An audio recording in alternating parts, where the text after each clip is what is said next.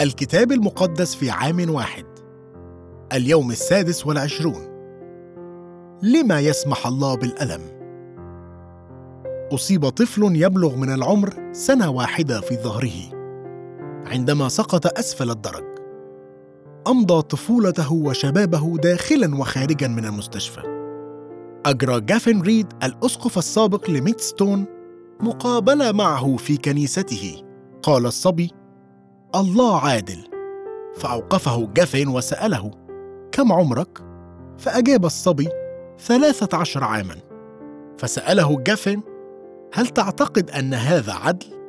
فأجاب لدى الله كل الأبدية ليعوضني نحن نعيش في عالم الشبع والمتعة اللحظية مما أفقده تقريبا بالكامل نظرته للأبدية يمتلئ العهد الجديد بوعود رائعة بخصوص المستقبل حيث ستسترد كل الخليقة وسيعود يسوع ليقيم السماء الجديدة والأرض الجديدة.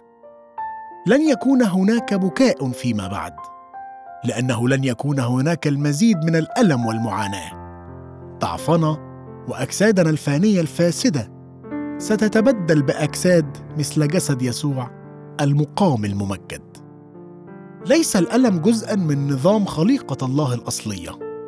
لم يكن هناك ألم في العالم قبل التمرد ضد الله.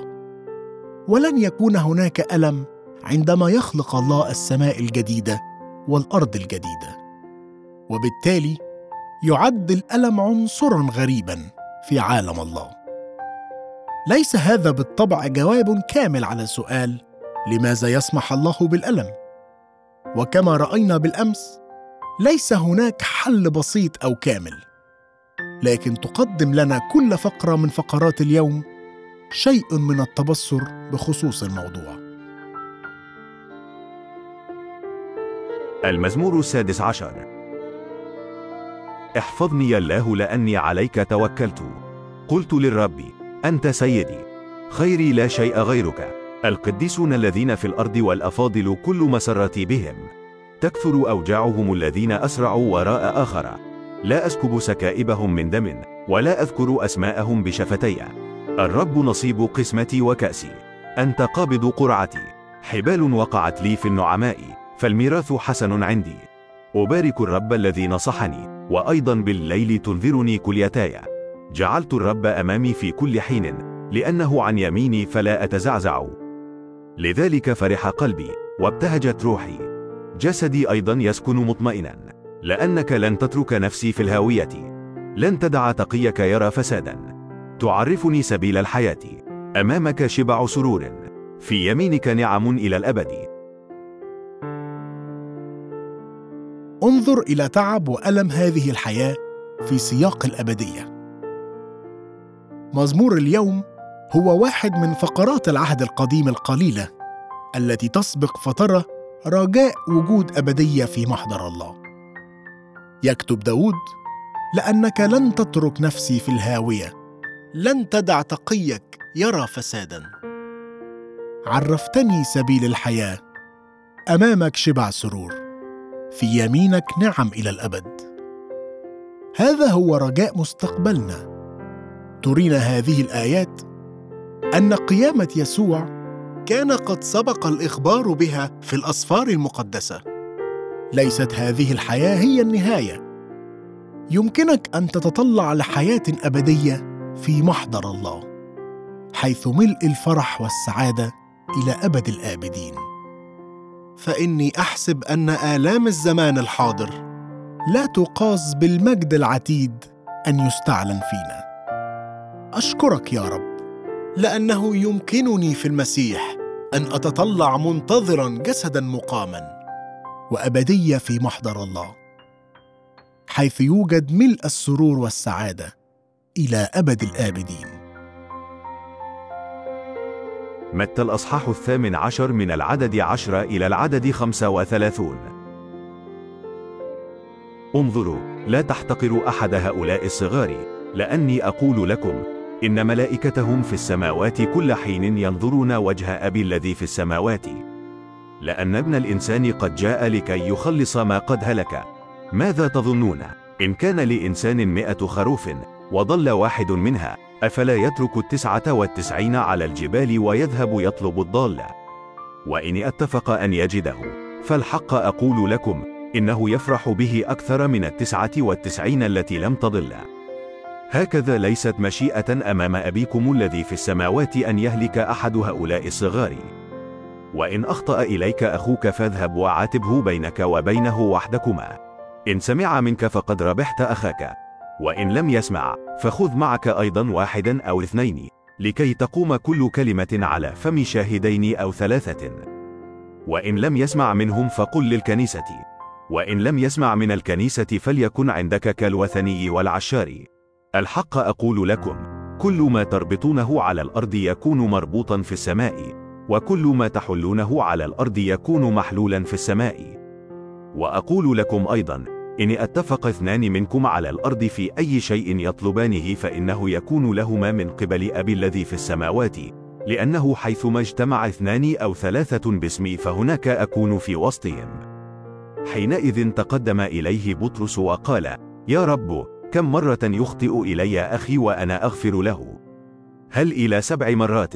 قال له يسوع لا أقول لك إلى سبع مرات بل إلى سبعين مرة سبع مرات. لذلك يشبه ملكوت السماوات إنسانا ملكا أراد أن يحاسب عبيده. فلما أبتدأ في المحاسبة قدم إليه واحد مديون بعشرة آلاف وزنة. وإذ لم يكن له ما يوفي أمر سيده أن يباع هو وامرأته وأولاده وكل ما له ويوفي الدين. فخر العبد وسجد له قائلا يا سيد تمهل علي فأوفيك الجميع. فتحنن سيد ذلك العبد وأطلقه وترك له الدين. ولما خرج ذلك العبد وجد واحدا من العبيد رفقائه كان مديونا له بمئة دينار فأمسكه وأخذ بعنقه قائلا أوفني مالي عليك. فخر العبد رفيقه على قدميه وطلب إليه قائلا تمهل علي فأوفيك الجميع. فلم يرد بل مضى وألقاه في سجن حتى يوفي الدين. فلما رأى العبيد رفقاؤه ما كان حزنوا جدا. وأتوا وقصوا على سيدهم كل ما جرى. فدعاه حينئذ سيده وقال له أيها العبد الشرير كل ذلك الدين تركته لك لأنك طلبت إلي. أفما كان ينبغي أنك أنت أيضا ترحم العبد رفيقك كما رحمتك أنا؟ وغضب سيده وسلمه إلى المعذبين حتى يوفي كل ما كان له عليه. فهكذا أبي السماوي يفعل بكم إن لم تتركوا من قلوبكم كل واحد لأخيه زلاته. افهم العلاقة بين حرية الإنسان والألم. الله يحبك. لن يكون الحب حبا إن كان إجباريا. يمكن فقط أن يكون حبا إن كان هناك اختيار بحق. أعطى الله للبشر الاختيار وحرية أن يحبوا من عدمه. يقع الكثير من الألم بسببنا إذ نختار أن نحب الله أو الآخرين. كما عبر داود عن ذلك في مزمور اليوم تكثر أوجاعهم الذين أسرعوا وراء آخر. لكن ينكر يسوع صراحة وجود صلة تلقائية بين الخطيئة والمعاناة. ويشير أيضا إلى أن الكوارث الطبيعية ليست بالضرورة شكلا من أشكال العقاب من الله. ولكن بعض المعاناة هي نتيجة مباشرة إما لخطايانا الخاصة أو خطية الآخرين. في هذا المقطع نرى ثلاثة أمثلة. الزيغان بعيدا. يتكلم يسوع عن الخروف الذي ضل بعيدا. عندما نضل بعيدا عن حماية الراعي نصبح معرضين للخطر. لكن لن يكف الله عن البحث عنا لأنه هكذا ليست مشيئة أمام أبيكم الذي في السماوات أن يهلك أحد هؤلاء الصغار. خطية الآخرين يقول يسوع وإن أخطأ إليك أخوك. الكثير جدا من المعاناة في العالم هو نتيجة خطية أشخاص آخرين على كل من المستوى العالمي أو المجتمعي وكذلك على المستوى الفردي. في هذه الفقرة يضع يسوع طريقه للمصالحة وهو يدعو تلاميذه للغفران غير المحدود. يقول يسوع أنه عندما يخطئ الناس في حقنا علينا أن نغفر لهم. ليس سبع مرات فقط بل سبعين مرة سبع مرات. ليس الغفران سهلا. يذكرنا الصليب كم هو مكلف ومؤلم. لا يعني الغفران المصادقة على ما فعله الشخص الآخر ولا التماس العذر له ولا إنكاره ولا التظاهر بأنك لم تجرح بل أنت تعي تماما ما فعله الشخص الآخر. ومع هذا فأنت مدعو لتغفر. نحي جانبا في كل علاقاتك الشخصية كل حقد أو خبث أو انتقام أو عقاب وقدم الرحمة والنعمة للشخص الذي جرحك. عدم الغفران. أحيانا يكون الغفران صعبا جدا. كما كتب سي إس لويس يفكر كل شخص أن الغفران هو فكرة محببة ولطيفة إلى أن يأتي موقف ينبغي أن يقدم فيه الغفران. في المثال الأخير يمكننا أن نرى طبيعة عدم الغفران التدميرية حيث تدمر عدم رغبة الخادم الأول في أن يغفر دينا صغيرا نسبيا. علاقته مع العبيد الآخرين. كان هذا الدين يساوي تقريبا اجره ثلاثة أشهر ونصف مقابل أجر حوالي 160 ألف سنة بالنسبة للشخص العادي. مما أدى إلى طرح الخادم الثاني في السجن. هكذا غالبا ما يدمر عدم الغفران العلاقات بين الناس ويؤدي إلى هجوم الشخص. على من يظن أنهم قد أخطأوا في حقه. ونرى نتائج هذا في انهيار الزيجات والعلاقات المكسورة أو في الصراعات بين المجتمعات المختلفة. إننا لا نمتلك المغفرة باستحقاقنا. لقد حققها المسيح لأجلك على الصليب. لكن رغبتك في أن تغفر هي الدليل على أنك تعرف مغفرة الله. فمن نالوا الغفران؟ هم الذين يغفرون. كلنا غفر الله لنا الكثير جدا. حتى أنه ينبغي علينا أن نستمر نغفر الإهانات الصادرة في حقنا. والصغيره مقارنة بما غفره الله لنا. إنني ممتن جدا لأن الله لم يضع حدا لغفرانه لي. ولكن عندما أنظر للآخرين أجرب أن أفكر. سأكون سعيدا لو غفرت مرة واحدة أو حتى مرتين ولكن إن استمروا في فعل هذا فلا شك الا يتوقعوا مني أن أستمر في الغفران. ازرع في قلبك أن يكون توجهك نحو الآخرين هو نفس توجه الله نحوك.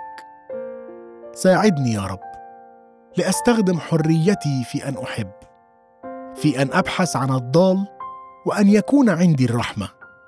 ساعدني كي لا أتسبب في إلام أحد بل أن أعطي حياتي بالأحرى. تابعا مثال يسوع في تخفيف المعاناة. أيوب الأصحاح الأول. كان رجل في أرض عوص اسمه أيوب وكان هذا الرجل كاملا ومستقيما يتقي الله ويحيد عن الشر وولد له سبعة بنين وثلاث بنات وكانت مواشيه سبعة آلاف من الغنم وثلاثة آلاف جمل وخمسمائة فدان بقر وخمسمائة أتان وخدمه كثيرين جدا. فكان هذا الرجل أعظم كل بني المشرق وكان بنوه يذهبون ويعملون وليمة في بيت كل واحد منهم في يومه ويرسلون ويستدعون أخواتهم الثلاث ليأكلن ويشربن معهم. وكان لما دارت أيام الوليمة أن أيوب أرسل فقدسهم وبكر في الغد وأصعد محرقة على عددهم كلهم لأن أيوب قال ربما أخطأ بني وجدفوا على الله في قلوبهم هكذا كان أيوب يفعل كل الأيام وكان ذات يوم أنه جاء بنو الله ليمثلوا أمام الرب وجاء الشيطان أيضا في وسطهم فقال الرب للشيطان من أين جئت؟ فأجاب الشيطان الرب وقال من الجولان في الأرض ومن التمشي فيها. فقال الرب للشيطان هل جعلت قلبك على عبدي أيوب؟ لأنه ليس مثله في الأرض. رجل كامل ومستقيم يتقي الله ويحيد عن الشر. فأجاب الشيطان الرب وقال هل مجانا يتقي أيوب الله؟ أليس أنك سيجتى حوله وحول بيته وحول كل ما له من كل ناحية؟ باركت أعمال يديه فانتشرت مواشيه في الأرض. ولكن ابسط يدك الآن ومس كل ما له فإنه في وجهك يجدف عليك. فقال الرب للشيطان هو ذا كل ما له في يدك وإنما إليه لا تمد يدك. ثم خرج الشيطان من أمام وجه الرب. وكان ذات يوم وأبناؤه وبناته يأكلون ويشربون خمرا في بيت أخيهم الأكبر. أن رسولا جاء إلى أيوب وقال البقر كانت تحرث والأتن ترعى بجانبها فسقط عليها السبائيون وأخذوها وضربوا الغلمان بحد السيف ونجوت أنا وحدي لأخبرك.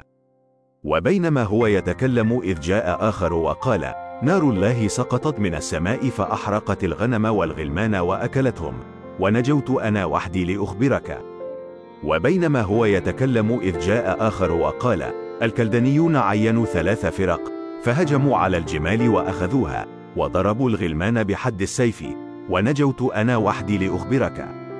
وبينما هو يتكلم إذ جاء آخر وقال بنوك وبناتك كانوا يأكلون ويشربون خمرا في بيت أخيهم الأكبر. وإذا ريح شديدة جاءت من عبر القفر وصدمت زوايا البيت الأربعة فسقط على الغلمان فماتوا ونجوت أنا وحدي لأخبرك.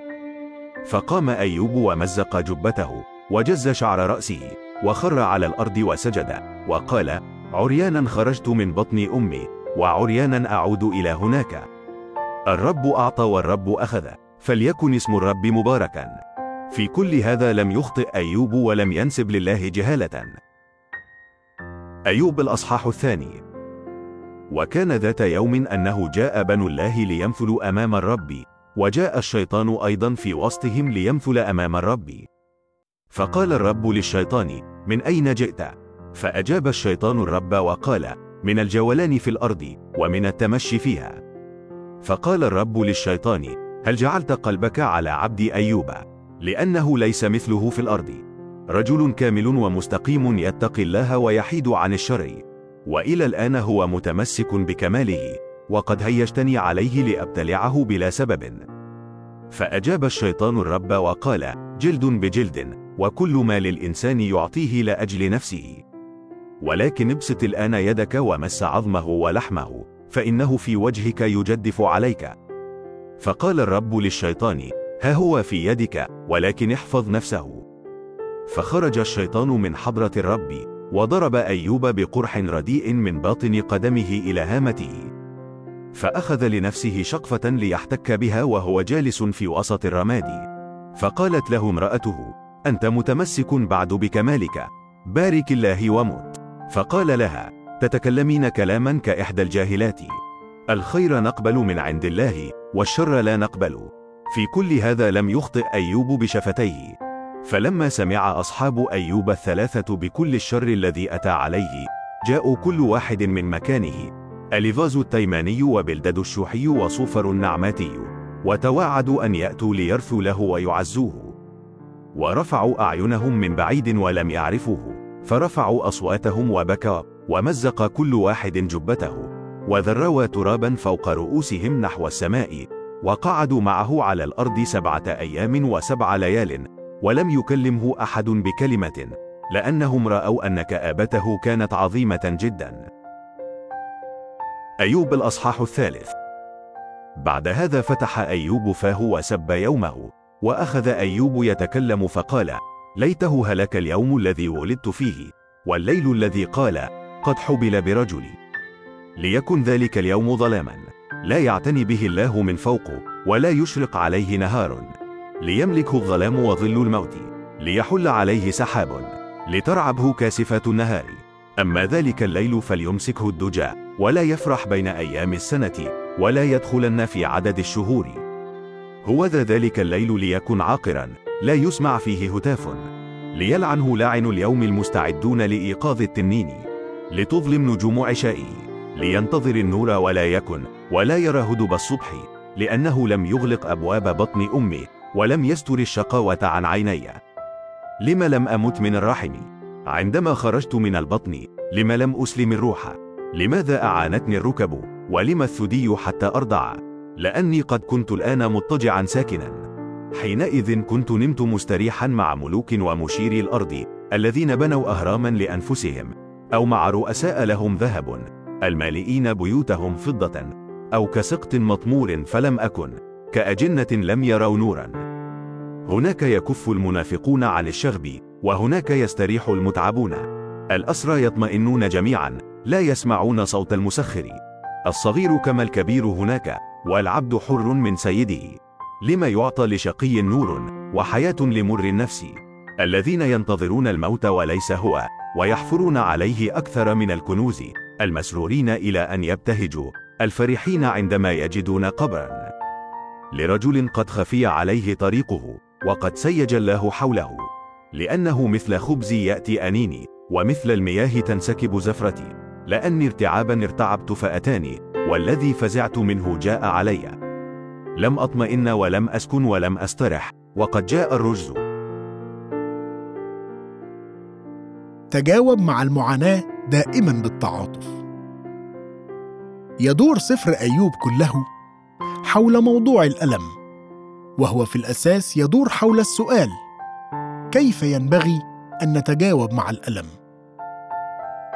ربما نرى أيضا ملاحظة بخصوص أصل الألم. عندما اجتمعت الملائكة أمام الله جاء الشيطان أيضا في وسطهم. وقد كان يجول في الأرض ويتمشى فيها. من الواضح أن هدف الشيطان هو أن يتسبب في أكبر قدر ممكن من الألم. يبدو أن إبليس كان ملاكا وسقط ويبدو أنه قبل أن يخلق الله البشر كان قد خلق كائنات حرة مبدعة وذكية وأنه حدث تمرد داخل المجال الروحي حتى قبل ظهور البشر. يمكن تفسير قدر ضخم من الألم على أنه نتيجة لحقيقة كوننا نعيش في عالم ساقط. عالم تأثرت فيه كل الخليقة ليس فقط بخطية البشر ولكن قبل ذلك أيضا بخطية إبليس. فقد وجدت الحية قبل أن يخطئ آدم وحواء. ونتيجة لخطية آدم وحواء دخل الشوك والحسك إلى العالم. ومنذ ذلك الوقت أخضعت الخليقة للبطل. الكوارث الطبيعية هي نتيجة لهذا الخلل والتشويش في الخليقة سمح لإبليس أن يجلب العديد من المآسي الكبرى إلى حياة رجل كان بلا لوم ومستقيم. يخاف الله وينبذ الشر. عانى أيوب من الخسارة في مجال المال والممتلكات المادية. الحياة الأسرية الصحة الشخصية وأخيرا دعم ومساندة الأصدقاء. عندما نواجه الما بلا سبب يكون من السهل أن نلوم الله. ورغم أن أيوب لم يكن يعرف لماذا يتألم إلا إنه تجاوب بأن استمر يثق في الله ويعبده في ألامه تماما كما كان يفعل في أيام حظه السعيد. يخبرنا الكاتب بإعجاب في كل هذا لم يخطئ أيوب بشفتيه. ظل أمينا في أصعب الظروف. في البداية تجاوب أصدقاء أيوب بالطريقة السليمة ولم يكلمه أحد بكلمة. لانهم راوا أن كآبته كانت عظيمة جدا. في وجه المعاناة الشديدة ربما تأتي محاولات عقلنة الأمور بنتائج عكسية.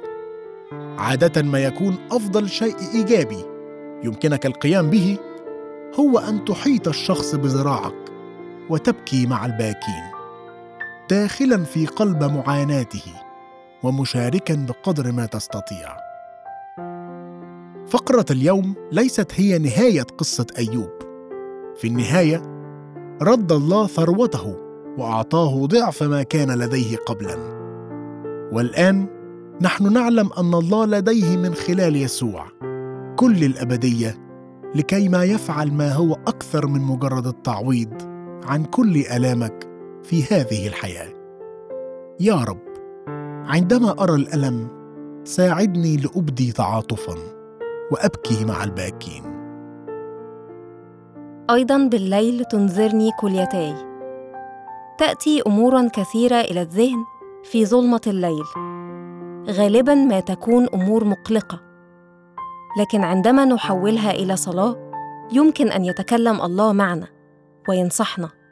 وهكذا يمكن لجسدنا أن يسكن مطمئنا.